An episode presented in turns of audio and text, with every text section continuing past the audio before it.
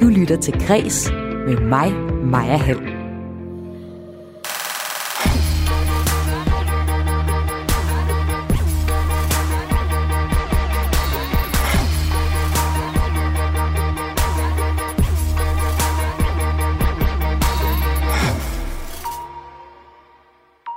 kan man afholde en festival for den russiske komponist Tchaikovsky på et tidspunkt, hvor Rusland har invaderet Ukraine. Den tak tager jeg i dag med en musikchef, som om to uger står i spidsen for netop sådan en festival. Og sammen med pianist og kulturformidler Mathias Hammer tegner jeg et portræt af komponisten og mennesket Tchaikovsky. Og det er første historie her i dit daglige kulturprogram Kreds her på Radio 4. Et program, der også skal handle om, at de på landets biblioteker er ved at gøre materiale klar til de ukrainske flygtninge. Det fortæller Danmarks Biblioteksforening. Noget af det kan være øh, alt fra, fra børneteater øh, til, til oplæsning på, på ukrainsk eller, eller visning af, af film.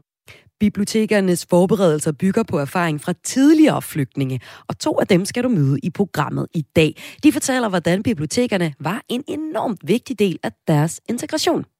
Og sidst i udsendelsen i dag, der skal det handle om, at alkohol fylder voldsomt meget i mange af de store litterære værker.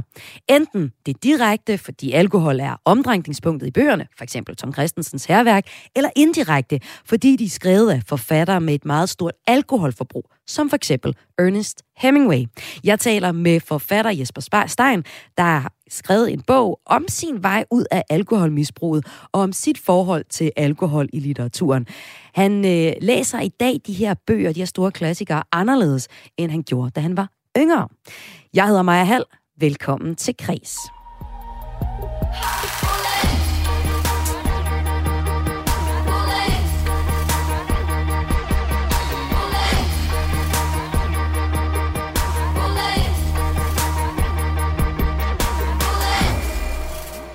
Det er ikke en politisk manifestation, når Aarhus Symfoniorkester senere på måneden afholder Tchaikovsky Festival.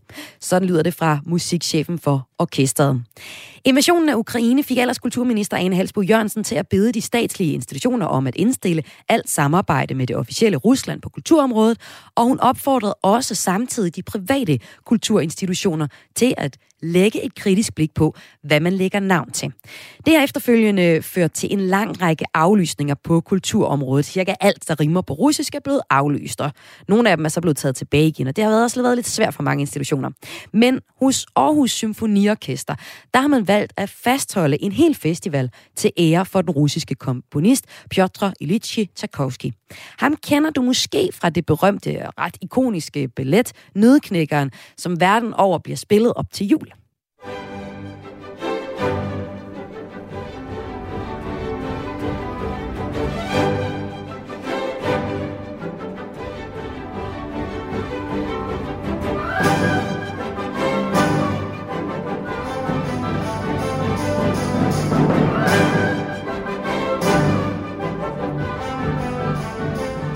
Kan også være, at du kender Tchaikovsky og hans musik fra balletten Svanesøen.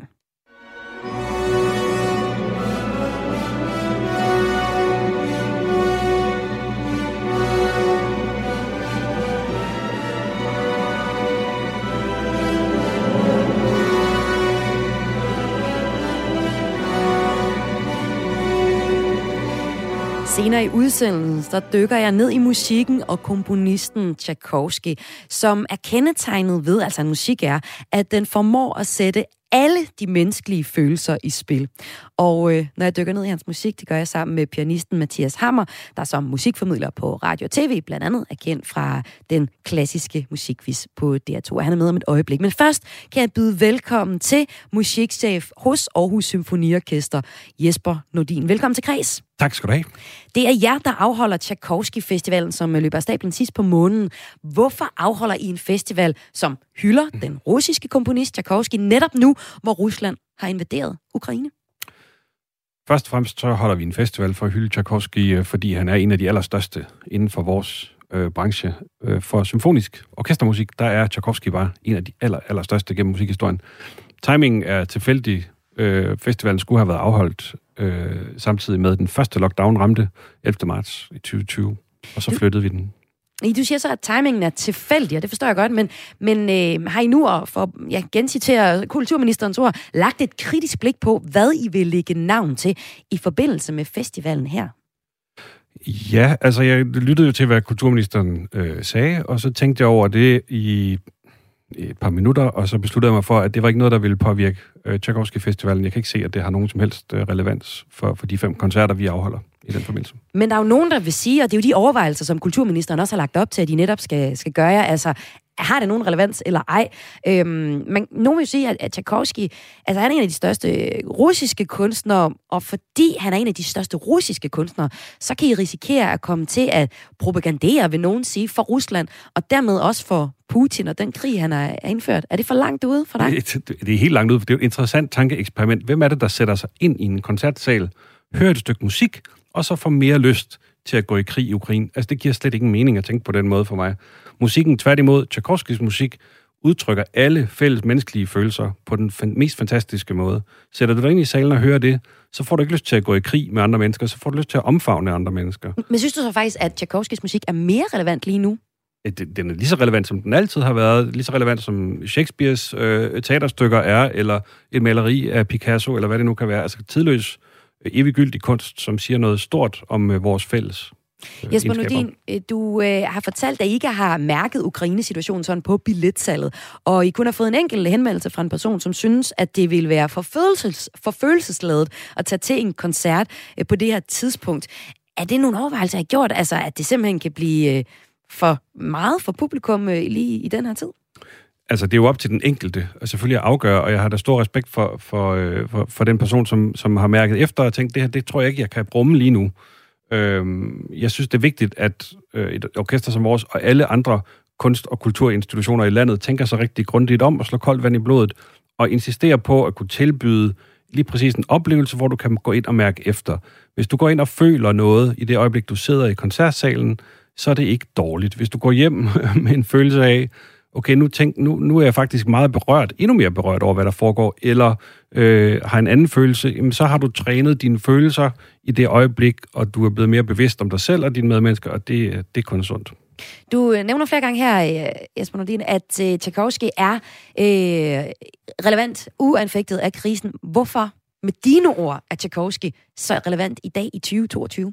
Jamen, ja. En død gammel kommunist, kan man sige. ja, altså han døde for 130 år siden, men, men øh, han er lige så relevant som H.C. Øh, Andersens eventyr. Altså nu tager vi nogle samtidige øh, I.P. Jacobsens digte eller bøger, øh, Niels Vigades Elverskud. Altså, hvis vi tager nogle danske kunstnere fra den samme periode, øh, det, det siger jo noget universelt om, øh, om mennesker og, og det menneskelige følelsesliv og, øh, og, og så videre, og det, det står uden for uden for tid. Altså, det er, det er ikke, fordi det er skrevet i et eller andet mystisk vakuum uden for tid, fordi der var en masse interessante sammenhænge med, øh, i, i Tchaikovskis tid, med det, som vi kender nu som, øh, som Rusland og Ukraine. Altså, hans bedste øh, far var, var ukrainer og så videre.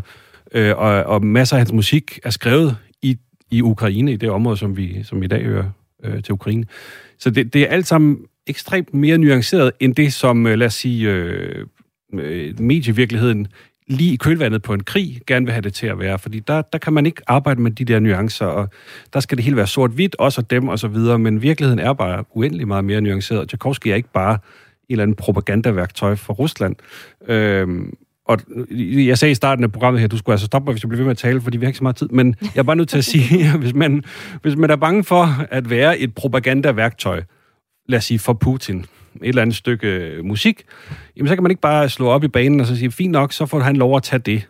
Altså, så er vi nødt til at insistere på øh, aktivt, som kulturudøver eller kunstudøvere, øh, og som en institution som vores, at gå ind og tage kampen op, og så sige, at vi vil kræftet med ikke have, at, at der kun er én side af den her konflikt, som skal få lov at bruge et eller andet stykke musik. Jeg ved ikke, hvad det kan være. Øh, men altså, så må vi sige, at enten så må vi insistere på at skabe et rum, som er politisk, hvor man kan have de her kunstneriske oplevelser, eller så må vi skabe et andet rum, som er politisk lavet, med de værdier, som vi gerne vil lade det med. Man kan ikke bare øh, give op og så sige, at propaganda, det, det er propaganda, så det er farligt. Altså, det, musikken er jo ikke propaganda, det er jo nogle mennesker bagved, som kan finde på at tale en kunstværk og propagandere.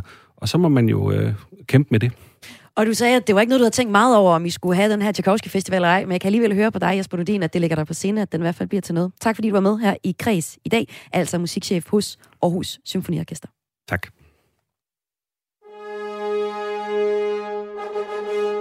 Og nu skal vi faktisk se lidt mere nærmere på Tchaikovsky som komponist og person.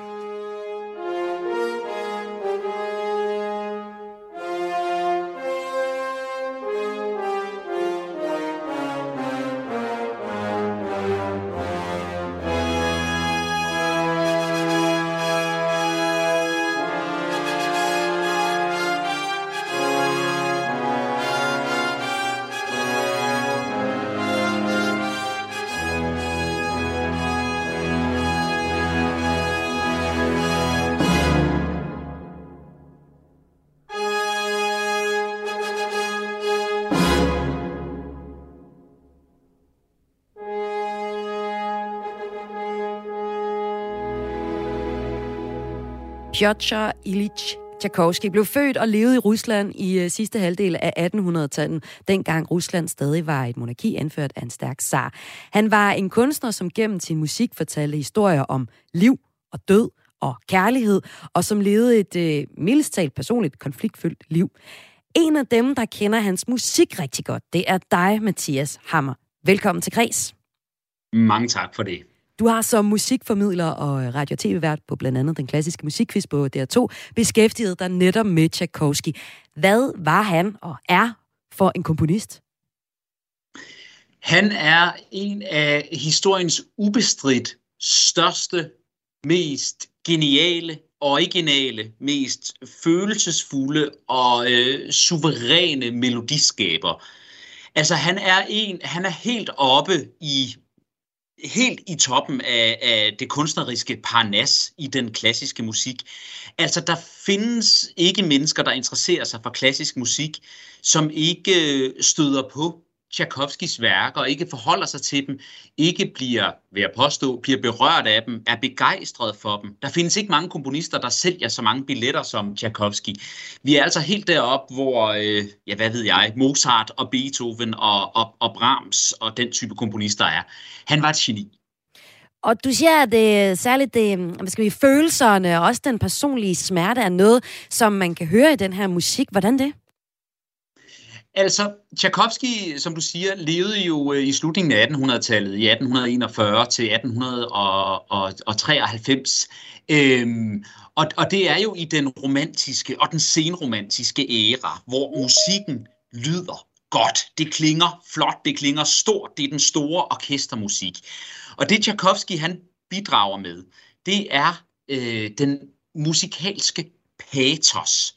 Altså, der er sådan en følelsesfuldhed, der er sådan en fornemmelse af det skæbnesvangre, at der er noget på spil, som handler om liv og død, og som handler om individet, som handler om, om vores hjerter og vores, altså hjerte rimer på smerte hos Tchaikovsky. Der er altid en, en fornemmelse af en higen efter den ultimative lykke, fred, ro, kærlighed, som bliver udfordret af det modsatte, af dæmonerne, af alt det, som, som vi som mennesker øh, skal, skal slås med og har skuldet til alle tider. Og dertil kommer så, at Tchaikovsky, jeg vil faktisk gerne her for at åbne mikrofon, øh, våge den påstand, at Tchaikovsky er verdens bedste til alle tider melodiskaber. Han kan simpelthen skrive melodier, der har, jeg vil nærmest sige popmusikalske øh, effekter, som fiser lige ind, og som altid rammer rent i deres forsøg på at udtrykke et, et følelsesliv eller udtrykke et drama i at fastholde sit, sit publikum.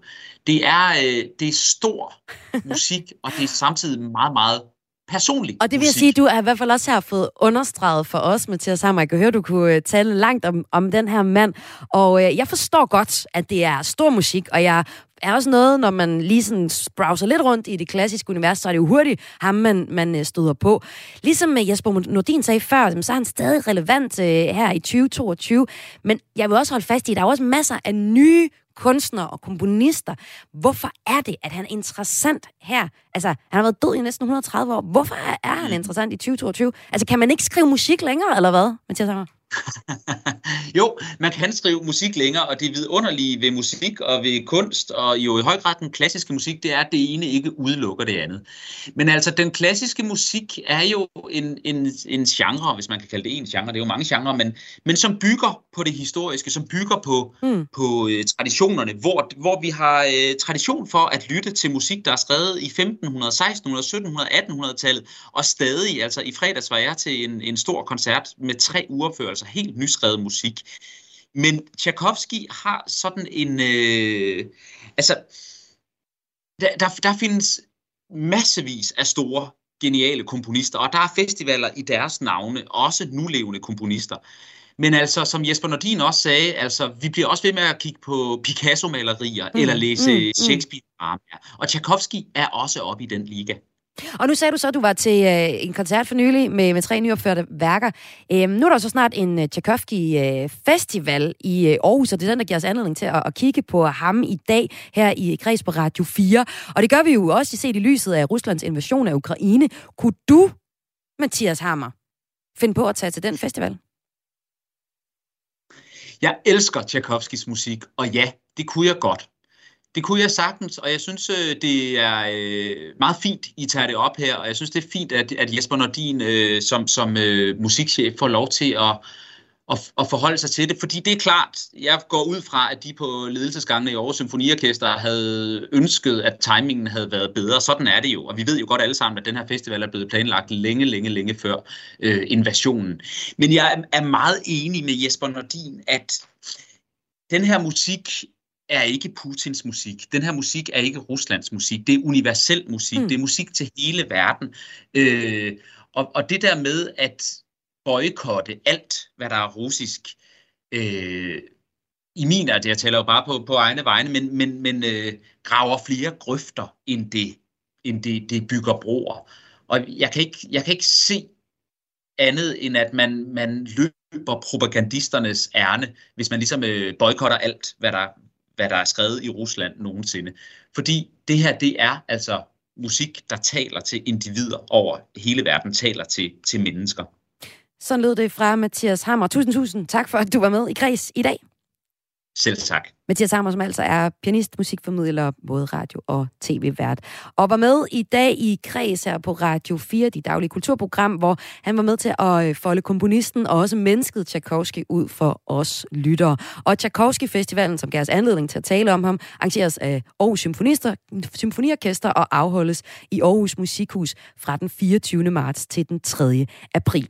Om lidt her i dit daglige kulturprogram Kreds her på Radio 4, der får jeg besøg af forfatter Jesper Stein, der har skrevet bogen Ædru om selv at blive ædru. Og det, jeg skal tale med Jesper Stein om, det er, hvordan han har været meget fascineret og idealiseret øh, store forfattere, der har skrevet om alkohol også selv drukket rigtig meget. Men øh, han har ændret sit syn på de forfattere, efter at han selv er stoppet med at drikke.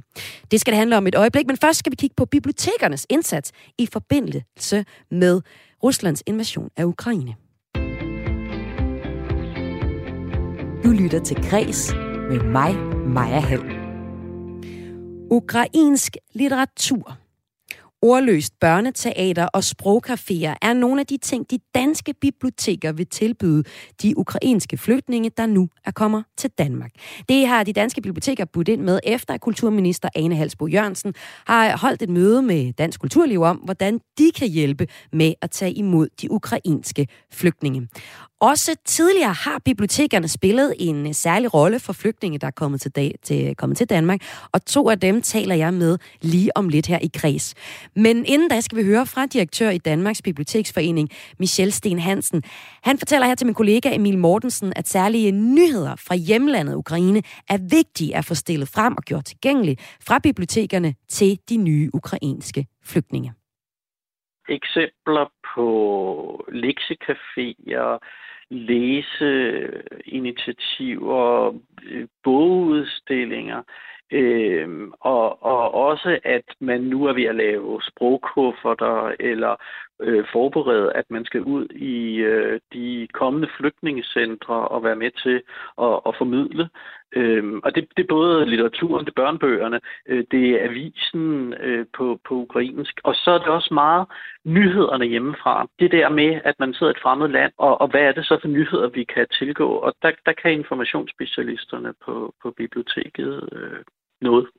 Hvad er det for en forskel, du håber, at bibliotekerne de kan gøre for de her ukrainske flygtninge? Jeg tror, at, at, at bibliotekerne kan, kan spille en afgørende rolle, fordi i hele verden kender man biblioteker. Man, man har en, en, en tryghed i, i forhold til den her forholdsvis neutrale øh, plads, det er. Så, så, så, så det, at man føler øh, den tryghed, og så føler sig budt velkommen. Og, og der kan jeg jo se rigtig mange arrangementer, faktisk startende i sidste uge med kulturarrangementer, øh, arrangementer med forskere, med journalister, øh, og lokalbefolkningen, som, som kom, og nogle, nogle af de her steder, øh, der, der måtte man flytte ud af biblioteket og vælge nogle, nogle, nogle større steder, fordi at folk det er både den utryghed, vi har over, at der lige pludselig er krig i Europa, men også det her med, hvad er det så, vi i fællesskabet kan gøre? Øh, og der begyndte man på det. Jeg hørte en historie om, om et sted, hvor, hvor, hvor der kom øh, nogle tosprogede ned og siger, vores andet sprog, det er ukrainsk. Skal vi ikke være med til at lave lektiecafé? Og der er et eller andet fascinerende i, at de ville lave lektiecafé for nogle flygtninge, som endnu ikke var kommet. Men det er det, øh, jeg kan se, bibliotekerne kan. Nu var du også lidt inde på det, det her med, at bibliotekerne også kan have en særlig rolle, fordi det er sådan en offentlig, neutral grund. Hvad er det, det, det dækker over? Jamen, det dækker over både det, at, at, at, at man kender det, men også, at, at man laver arrangementer, øh, som nu, nu, lige nu ser det ud til, at det meget vil være øh, kvinder og børn, det, at, at man er, er tryg ved at gå ned, og man så laver nogle arrangementer. Nogle af dem er måske ordløse. Noget af det kan være øh, alt fra, fra børneteater øh, til, til oplæsning på, på ukrainsk eller, eller visning af, af film. Lige nu har vi faktisk et problem, fordi vi har jo vi har sådan nogle centrale øh, magasiner med, med bøger på udenlandsk, som vi kan fordele rundt til, til bibliotekerne, men vi har ikke ret meget på ukrainsk. Øh, og hvad gør vi ved det? Det er jo et problem ud over hele Europa. Øh, så, så kan vi meget hurtigt få oversat øh, nogle børnebøger, øh, og også gerne nogle danske børnebøger. Det der med også at få kendskab til øh, samfundet og fællesskabet gennem litteraturen. Det er jo noget af det, litteraturen kan, men det kræver jo, at man kan forstå den. Så vi ikke er afhængige af, at det kun er nogen, som er tosproget, øh, der kan komme og formidle den lød det her fra direktør i Danmarks Biblioteksforening, Michel Sten Hansen, der fortæller altså her, at bibliotekerne er landet over er i fuld gang med at forberede sig på at hjælpe med at tage imod de ukrainske flygtninge, der er øh, kommet til landet. Det sagde han altså her til, til Kreds her på Radio 4. Og, og det er jo, nogen kan måske tænke sådan, jamen bibliotekerne, altså, er der ikke, skal de ikke have noget tøj på kroppen og varmt måltidsmad? Jo, men kultur betyder også noget, og det kan mine næste to gæster fortælle. De øh, har selv prøvet at ankomme som flygtninge til Danmark, og her spillede lige præcis bibliotekerne en afgørende rolle i deres integration på hver sin måde. Det skal jeg tale med øh, dem om, fordi øh, ja, vi er her i studiet og klar nu. Allen Kausevich, forfatter til, den, til bogen Det egentlige liv i livet, der handler om tilværelsen som flygtning i Danmark. Velkommen til Kreds. Jeg kan høre dig nu. Tak skal du tak, have. Ja, det er godt, det var sådan, der var du. Og også øh, velkommen til biblioteksformidler Kanita Hodix. Velkommen til Kreds. Tak for det. Du var også med der. Super. I begge to flygtede fra et krigshavet ex-Jugoslavien i starten af 90'erne. Alen Kausevic, du er født i øh, Bosnien og kom som flytning til, øh, til Danmark som toårig med dine forældre i 91. Øh, som 17-årig der øh, var du særligt på IKAS bibliotek, og her åbnede litteraturens verden sig for dig. Hvad var det, der skete her? Jamen, øh, jeg, øh, jeg opdagede Michael Strunges poesi. Øh, der var en, en underviser, øh, på den øh, 10. klasse, jeg gik, som øh, 10. klasse skole, som, som en længere periode forsøgte at prække mig den her øh, øh, biografi om Michael Strunge på, og til sidst gav jeg efter, øh, og, og blev fuldstændig øh, altså bjergtaget af det her menneske, Michael Strunge. Øh, det, det liv, han levede i København i 80'erne, 70'erne, og det, jeg forestillede mig, det var, versus det her lille liv, som jeg levede ind på et, øh, et lille bitte værelse i et parcelhus i Ikast. Øh, og så selvfølgelig hans måde at skrive øh, dansk på, som jeg aldrig havde set før på det tidspunkt.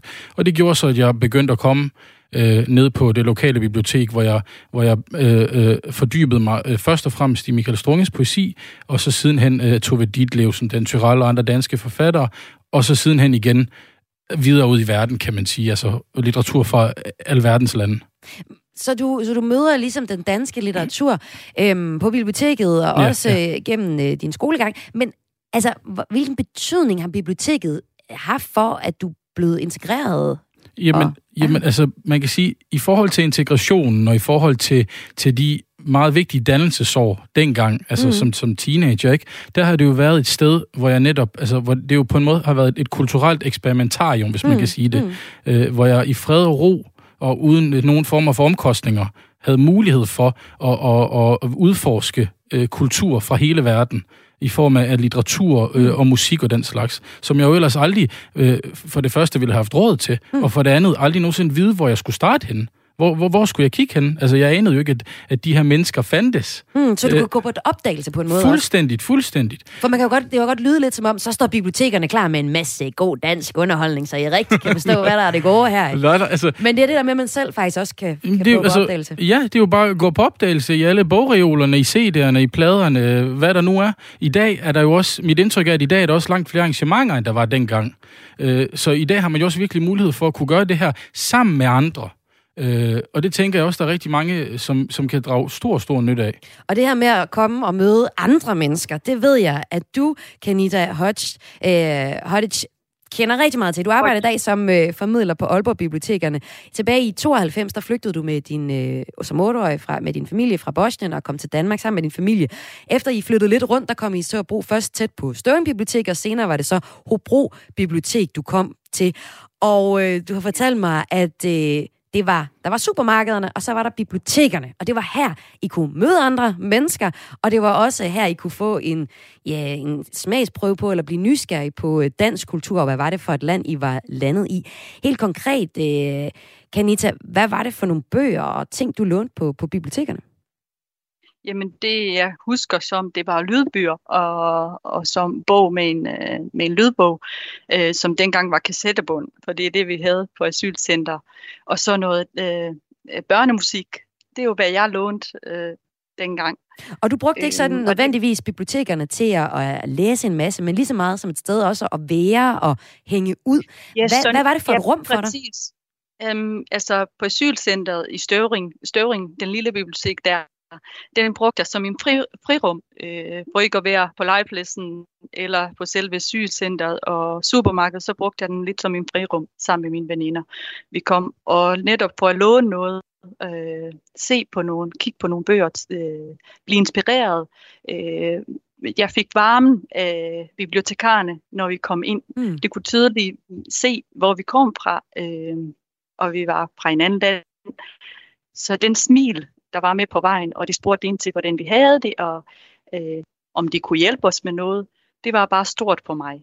Og altså både, som øh, barn på 9-10 år. Og både dig, Kanita, og også dig, Alen, der har I jo øh, ikke sluppet jeres, øh, jeres hvad skal man sige, forhold til litteraturen og til boguniverset. Du øh, arbejder i dag som øh, litteraturformidler, øh, Kanita, og du har udgivet en bog, Alen Kausvich. Dit nære forhold til biblioteket har jo sådan set fulgt dig hele vejen gennem livet. Prøv at sætte nogle flere ord på, hvordan det har det. Jamen altså, jeg har siddet på statsbiblioteket hele formiddagen. Sådan. Altså, det siger vel det hele. Det er et rum for dig, Altså, ja. simpelthen. Altså, øh, øh, i går sad jeg derhjemme og, og arbejdede, og det var røvsygt. Og så tænkte jeg i morges, jeg, jeg bliver nødt til at komme ud af den her af den her mentale sump. Mm. Så gik jeg op på statsbiblioteket, og tiden er bare fløjet afsted, og jeg har haft det helt fantastisk. Og litteraturen har jo for dig også haft en, en terapeutisk øh, effekt, som, som vi jo alle sammen kan have brug for, men også når man kommer som flygtning. Hvordan tror du, at det kan... Altså det tror jeg, der er nogen, der kan være uforstående overfor. Hvordan kan det hjælpe at læse en bog, når man lige er flygtet fra krig, som for eksempel rigtig mange ukrainere gør lige nu? Jamen, altså, det kan jo hjælpe på rigtig mange forskellige måder, men jeg tænker to, det helt afgørende i, i, i det her perspektiv, ikke også i forhold til det med at være flygtning, sidde fast på et asylcenter i overvis, hvor du ikke ved, hvor, hvor du skal hen i morgen. Øh, jamen, det er jo det her med, der er identifikation med en stemme, som, som du ikke nødvendigvis kender, men som du kan føle dig så tæt på, som du nogensinde har følt med et andet menneske. Fordi den taler så direkte til dig. Øh, og, og for det andet, så er det jo en form for eskapisme. Det er et sted, du kan forsvinde hen, uden at, at løfte en finger, kan du forsvinde et helt andet sted hen og være i, i fred og ro øh, øh, væk fra, fra, hvad hedder det, fra det kaos, der ellers øh, omgiver dig, når du, især når du er flygtning, ikke? Altså. Og øh, Kanita Hodic, øhm, nu hørte vi jo så her til at starte med, hvordan Dansk Bibliotekforening de, øh, de taler om, øh, hvad der ligesom bliver gjort klar til de øh, flygtninge, som, som bibliotekerne landet over gør sig klar til at modtage, altså fra Ukraine. Og det var både sådan noget som... Klar. Hvad for noget? og vi er helt klar. Og I er helt klar, ja. Jamen, ja. Øh, for du har jo selv prøvet at ankomme til Danmark som flygtning.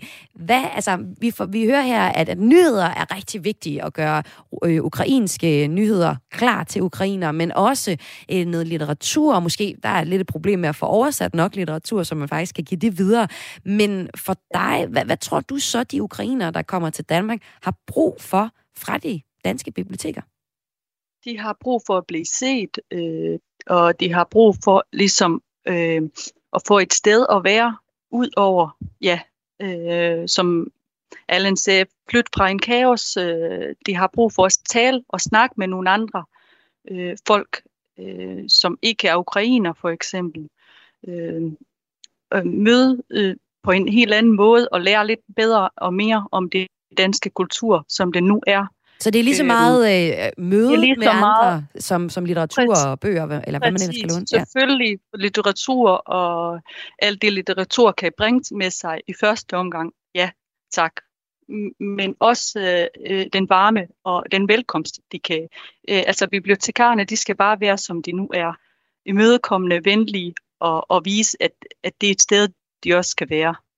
Øh, og at de, de er så velkommen øh, og, og vise, hvad biblioteket kan byde ind med, at det er gratis. Det hele er sådan set gratis på biblioteket nærmest, på nær hvis man afleverer for sent. Og der kan man også sige det med glimt med øjet til dem. Øh, forklare lidt øh, mere om, ja, hvad det er, og hvad det går ud på at være et bibliotek i Danmark, og hvad det er for et sted. Og øh, her... Men, men børnene kan vi gøre en hel masse for, tænker jeg. Det er der, vi skal starte. Det er der, vi skal starte. Så lød det her fra dig, Kanita Hodic. Tusind tak, fordi du var med i Græs. Selv tak.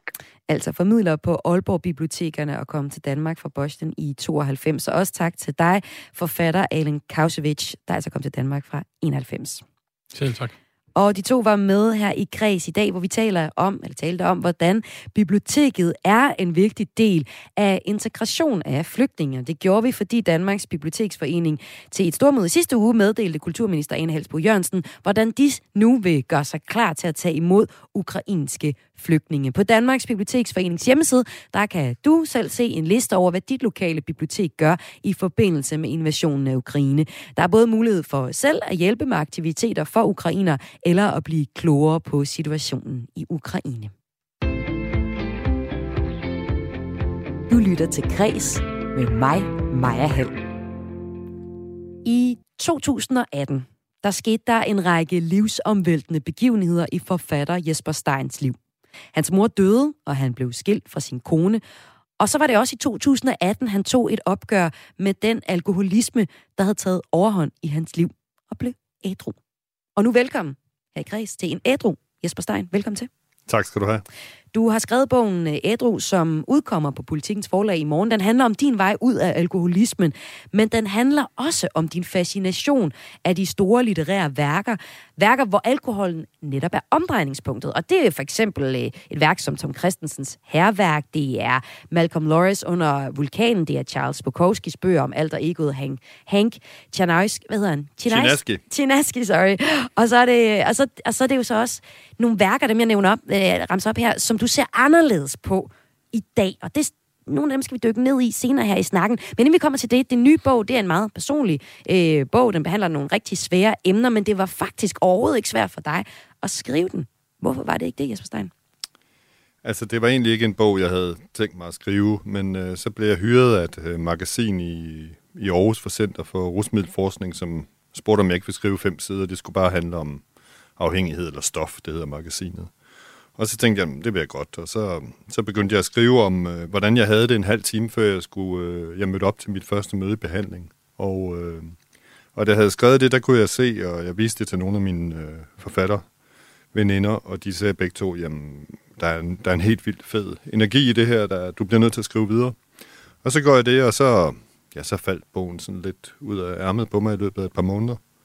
Øh, og øh, det tænker jeg måske skyldes, at øh, jeg var kommet altså pænt meget på afstand af, af den oplevelse, jeg havde, og det øh, er den mest livsafgørende oplevelse, jeg har haft. Så øh, det var et stof. Og, og, og når man har sådan nogle altså meget intense øh, forløb eller oplevelser, så festner de sig jo altså meget detaljeret i, øh, i ens bevidsthed. Så, så det kom sådan, da jeg først tog hul, så var det sådan set ikke så svært. Og det er der så kommet en, øh, en ret ærlig roman ud af, som øh, det er det er selvfølgelig en roman, det er en fiktiv historie, men hovedpersonen bygger rigtig meget på dine egne oplevelser. Og sammen med den her nye roman, Ædru, så øh, er din seneste bog, Rampen, jamen de markerer jo faktisk et skift i dit forfatterskab, fordi tidligere, så kender vi dig fra krimiverden. Men øh, sidste år, der udkom du så med Rampen, der handler om din opvækst og dine forældres øh, dramatiske skilsmisse. Nu har du skrevet en bog om dit opgør med alkoholismen, og vi skal høre lidt fra den lige om et øjeblik, og, og høre, hvor, hvor ærlig og øh, nøgen den bog er, og jeg-personen fortæller. Mm, hvor kommer det her behov for at skrive meget mere personligt, end vi kender dig fra dine kriminger, øh, Jesper Stein? Jamen, det kommer vel, som du selv nævnte øh, indledningsvis, fordi at øh, jeg har oplevet nogle kriser i mit liv inden for de sidste fire år, og øh, kriser er jo selvfølgelig svære og, øh, at gennemleve, men, men de er jo også anledning til, øh, altså, til en mulighed for at få noget ud af dem, og, øh, og det kræver noget selvreflektion. Og, øh, og det har der så også været i mit liv, og det, nu er jeg jo forfatter, og så, så blev det det, der var mit stof, og, og så må jeg også sige, at øh, altså Axel det, det er jo en serie om en, øh, en øh, coke-sniffende, hasrygende, meget utilpassede strømmer, og den måde, mit liv har formet sig i de sidste øh, fire år, der, øh, der var det altså ikke super oplagt der i 2018, efter jeg lige var blevet ædru og skulle, skrive, skulle skrive en ny roman om ham. Det gav altså ikke rigtig nogen mening. Så. Det blev lidt mærkeligt, ja. Det kan jeg godt forstå. Vil du ikke læse en lille smule op fra øh, din øh, nye roman, Ædru, der udkommer i morgen? Det vil jeg gerne. Det er her fra begyndelsen af bogen, øh, i første kapitel, hvor jeg-personen, som er mig, går rundt og, og venter på at komme til den her behandling. Nu er jeg her på kajen med min erkendelse og mine løgne, på flugt fra alt og mig selv i håbet om at redde resterne af mit liv. Jeg er så hyper, at jeg ikke rigtig kan mærke min angst. Jeg forsøger at sejle udenom den, styre væk fra alle de tanker, der fylder mig med panik. Det lykkes, og så alligevel ikke. Jeg sejler afsted på en overflade af påtaget ro, men nedenunder er jeg usikker på alt og alle. Alle de ting, jeg har troet på i mit liv, er væk. Alt det, jeg har troet om mig selv, er væk. Jeg er væk. Alle mine ord, de er blevet gennemsigtige.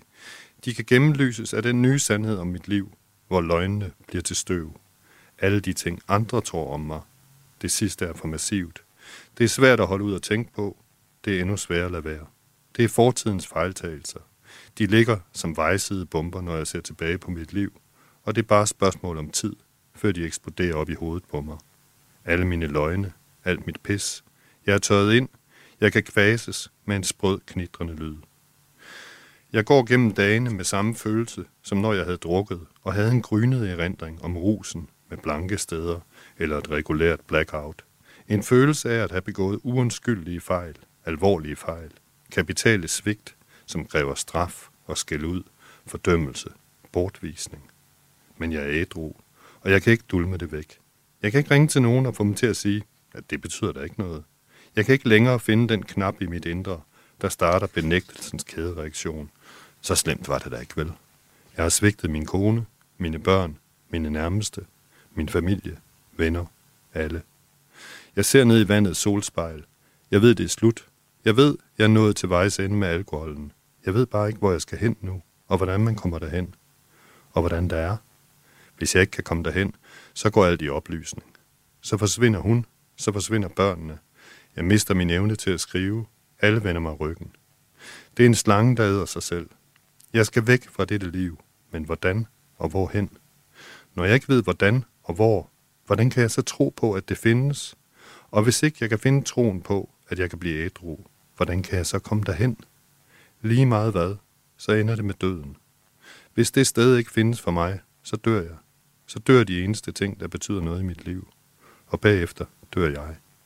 Når man ikke har sine vigtigste ting mere, så dør man.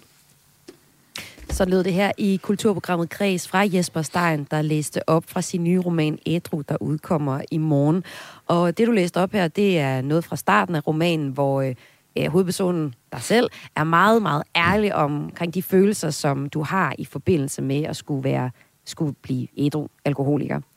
Øhm, det står så, jeg synes, det var interessant for dig, at, at, at du læser lige præcis det op, for vi kan forstå, hvordan du så har det med nogle af de øh, litterære helte, du øh, har haft i dit liv. Og dem skal vi kigge nærmere på nu, fordi det er jo sådan set også sådan, at i bogen, der kredser du øh, ikke bare, der er både en personlig fortælling, men du kredser også om de kunstnere, der er med til at skabe et verdensbillede, som op gennem 80'erne og 90'erne fører til øh, et desperat og stort kaos med forliste forfatterambitioner, druk og selvdestruktion, som det lyder. Øh, jeg nævnte et, et par af dem i indledningen, men der er også forfattere som øh, Hemingway, Kerouac, Tennessee øh, Williams, øh, Margaret Duras og mange flere. Derudover så er der også musikere, som du nævner, Jim Morrison, Leonard Cohen, David Bowie, Lou Reed. Jesper Stein, hvad er der ved de her forfattere og musikere, der har alkohol som et omdrejningspunkt, der er så fascinerende, har været så fascinerende for dig? Altså, de er jo store kunstnere alle sammen. Det, det har jeg ikke noget... Altså, det er der ingen grund til at sætte spørgsmålstegn ved, Klart. synes jeg. Mm. Men, øh, men det handler jo grundlæggende om, at øh, altså, jeg er jo vokset op med litteratur, og er et menneske, som, som brænder for litteratur, har spejlet mig i litteratur og musik også, selvfølgelig hele livet. Og, øh, og så har jeg sjovt nok fundet nogle store kunstnere, som øh, jeg har kunne spejle mig i, og de har er jo altså... Øh, de har alle sammen haft øh, altså rusen eller alkoholen som et meget markant omdrejningspunkt i deres kunst. Og det er jo ikke et, øh, det er jo så det, jeg finder ud af, da jeg bliver ædru, at de her idoler, de har stort set alle sammen en ting til fælles, og det er, at, øh, at de enten øh, har været alkoholikere eller stofmisbrugere hele deres liv, eller i hvert fald en lang periode af deres liv, og at mange af deres værker er øh, stærkt præget af det. Så du har også... Altså, jeg kan godt genkende det der med, at øh, min første cigaret, øh, da jeg var teenager, den tændte jeg også, fordi jeg havde set i en eller anden film, at der var en, en sej fransk kvinde, der nok havde siddet og tændt en smøg, og det så super smart ud. Og jeg, man ser jo ikke øh, lungerne, mm. billederne bagefter, så det er det der med, at man bare ser sådan bohemelivet, og det, det hårde, men også øh, fede og ægte liv, når øh, man læser de her forfattere og, og hører om dem. Ja, det tror jeg, det er. Og nu var jeg jo ung i 80'erne, og der var øh, altså et... Øh, et øh, åndeligt eller kulturelt miljø, hvor det at øh, overskride sine egne grænser og hengive sig til rusen, altså hvor man også troede på, at der var øh, utrolig mange sandheder og livsvisdom at finde på den anden side af, af, af de fem første genstande, eller mm. øh, kokain, eller hvad det nu var, ikke? Og det ser man jo i de her menneskers værker, men, øh, men det er klart, at øh, altså som du er inde på, at, øh, at mange af dem her er idoler for mig, men de er jo ikke bare idoler, det er sådan, at øh, Altså, når jeg har læst Malcolm Lowrys øh, roman øh, Under vulkanen, mm. så har jeg drømt om at være Jeffrey Femin, som dør af druk. Eller når jeg har læst Tom Christensens herværk, så har jeg været misundelig på Jastrav, fordi jeg vil gerne leve hans liv. Men Og lad os lige tage ham, ja. ja.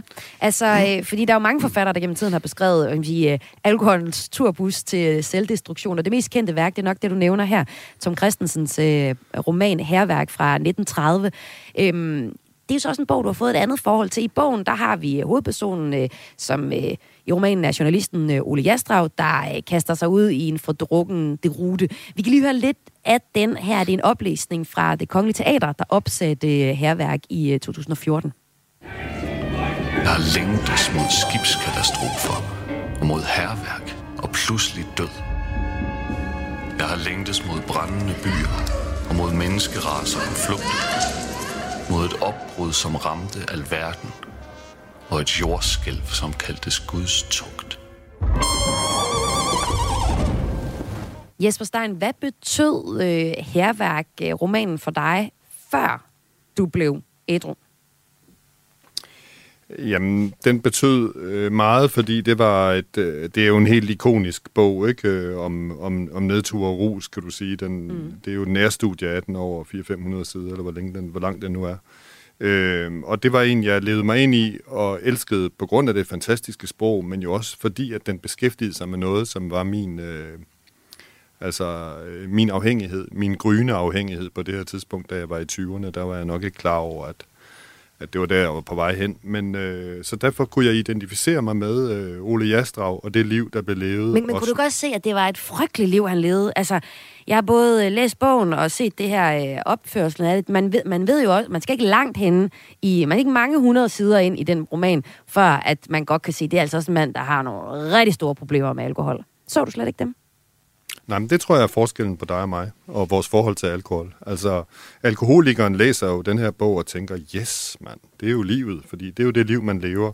Mens den person, som har et sundt forhold til alkohol, tænker, hold da op, hvor en nedtur, ikke? Altså, mm, mm. Og det er jo, hvad det er, kan du sige. Og, øh, Øh, og det er jo også sådan, øh, altså det er jo også den oplevelse, jeg har bagefter. Og nu, nu, nu bringer du det her meget berømte citat med, jeg længtes efter skibskatastrofer og pludselig død, som er et digt, øh, Tom Christensen har skrevet frem. Og der kan man jo godt spørge sig selv, det er i hvert fald det, jeg spørger mig selv i romanen, fordi øh, altså i min behandling, der går det jo op for en, det er jo noget af det, man lærer, hvad alkohol gør ved en som menneske. Altså det er jo ikke kun, øh, handler jo ikke kun om, hvad det gør ved en, når man er fuld, det ved vi alle sammen, mm. men hvad det gør med ens livssyn. Det bliver jo mørkere, det bliver meget mere sort-hvidt, det bliver meget selvcentreret, og det bliver også øh, altså øh, sortsynet. Og man kan jo spørge sig selv, havde Tom Christensen skrevet det her digt, som, øh, som, du, som øh, oplæst, blev oplæst her, hvis han havde været på vandvognen? Ja, jeg ville da i hvert fald altså, stille spørgsmålet og måske endda tvivle lidt på det. Ikke? Så, så, så alkoholens indflydelse, altså det er sådan set, øh, det er jo ikke fordi, jeg vil fælde nogen dom i bogen, men, men jeg rejser bare spørgsmålet, øh, som man jo gør på alle mulige andre planer i dag, med køn og etnicitet og alt muligt. Jamen, hvad, øh, hvad er det for en rolle, som alkoholen spiller i litteraturen for forfatteren, altså den skabende forfatter, og, hvad, og for vores læsning af den, når vi nu ved, at den faktisk ikke gør noget godt for mennesker. At men, den men, kun men her, gør dem Men her ringere. siger du jo faktisk, Jesper Stein, her siger du jo faktisk, at, at Tom Christensen ikke kunne have lavet det mesterværk, hvis ikke han havde været Nej, det siger jeg ikke. Jeg siger, jeg stiller spørgsmålet om, mm. øh, øh, om det her digt øh, med det helt afsindige øh, sortsyn, altså jeg er længes efter skibskatastrofer og pludselig død, om det, øh, om det havde taget sig sådan ud, hvis øh, Tom Christensen havde været ædru. Det spørger jeg bare om, fordi at, øh, det synes jeg er meget naturligt, når man, øh, mm. når man nu mm. kender hans livshistorie og ved, at... Øh, Altså, at det har været en betydelig del af hans liv. Ikke? Og hvordan ser du så den roman nu? Jamen, jeg ser den jo stadigvæk som et mesterværk.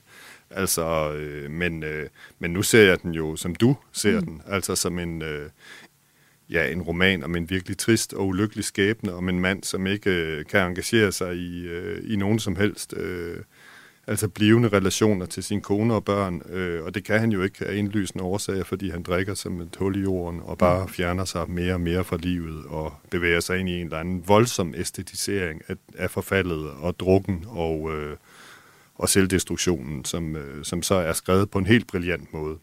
Og, og, øh, og det er jo så ja, en ældre roman her, men i Danmark, der drikker vi meget, også stadig ifølge Sundhedsstyrelsen, så har knap øh, 600.000 danskere et skadeligt alkoholforbrug, mens 140.000 er afhængige af alkohol. Og det er altså næsten hver femte voksne danskere drikker over lavrisikogrænsen for indtaget af øh, alkohol.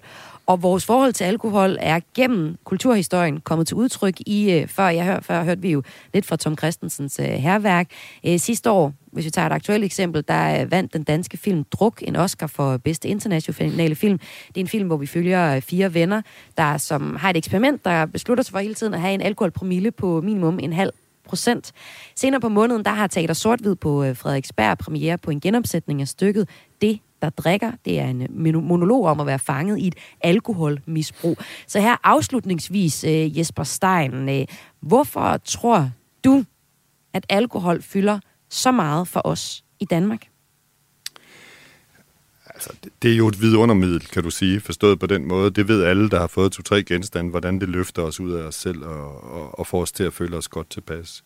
Men, men det fylder vel også, fordi at vi i Danmark har en øh, kultur, øh, hvor alkohol er synonym med livsglæde. Øh, og, øh, og det er jo altså ikke kun for alkoholikerne, det er jo for os alle sammen, når vi skal feste og fejre og have sex og danse, og så vil vi gerne have en lille promille.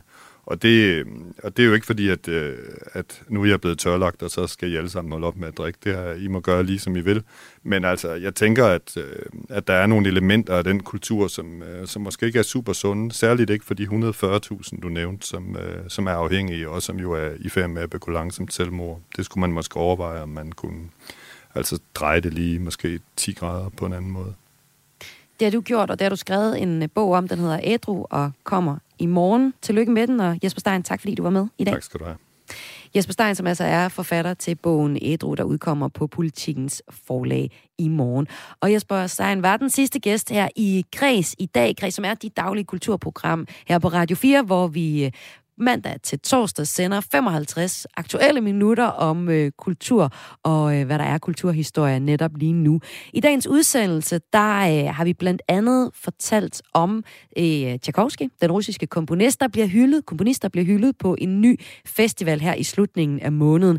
Vi øh, har talt om, om man kan holde en øh, festival for en russisk komponist som Tchaikovsky på et tidspunkt, hvor Rusland har invaderet Ukraine, og hvor kulturministeren opfordrer kulturinstitutioner til at overveje, hvad de vil lægge navn til.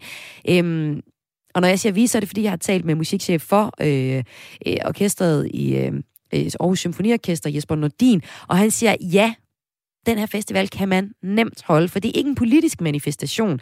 Det er en hyldest til en af de vigtigste komponister i historien, og derfor kan man altså nemt spille øh, Tchaikovsky-musik øh, netop nu på, øh, på festivalen.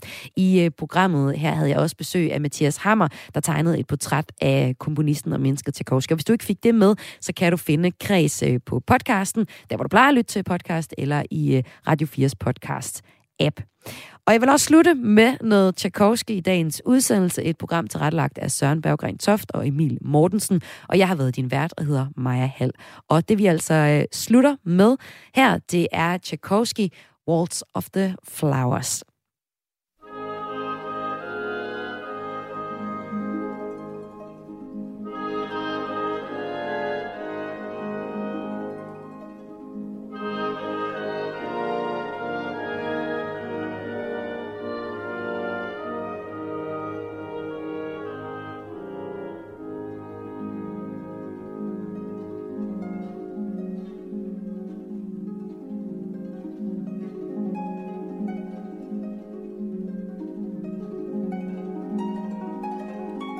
Jeg kan da lige tilføje, at den version, der du hører af Walls of the Flowers, det er Berliner Philharmonikeren, der øh, altså spiller det her Tchaikovsky-stykke fra Nødknækkeren. Det er lige præcis øh, det øh, fra den forestilling, vi hører det her nummer nu, som altså er det sidste i kreds i dag. Efter du har hørt det her Tchaikovsky-stykke, så er der en en, øh, skal du få en øh, nyheder, så er der, ja, nyheder her på Radio 4, og efter det, så har vi Missionen, vores eftermiddagsprogram her på kanalen. Men nu giver jeg altså lyden til Berliner Philharmoniker med Tchaikovskis stykke fra Nødknækkeren.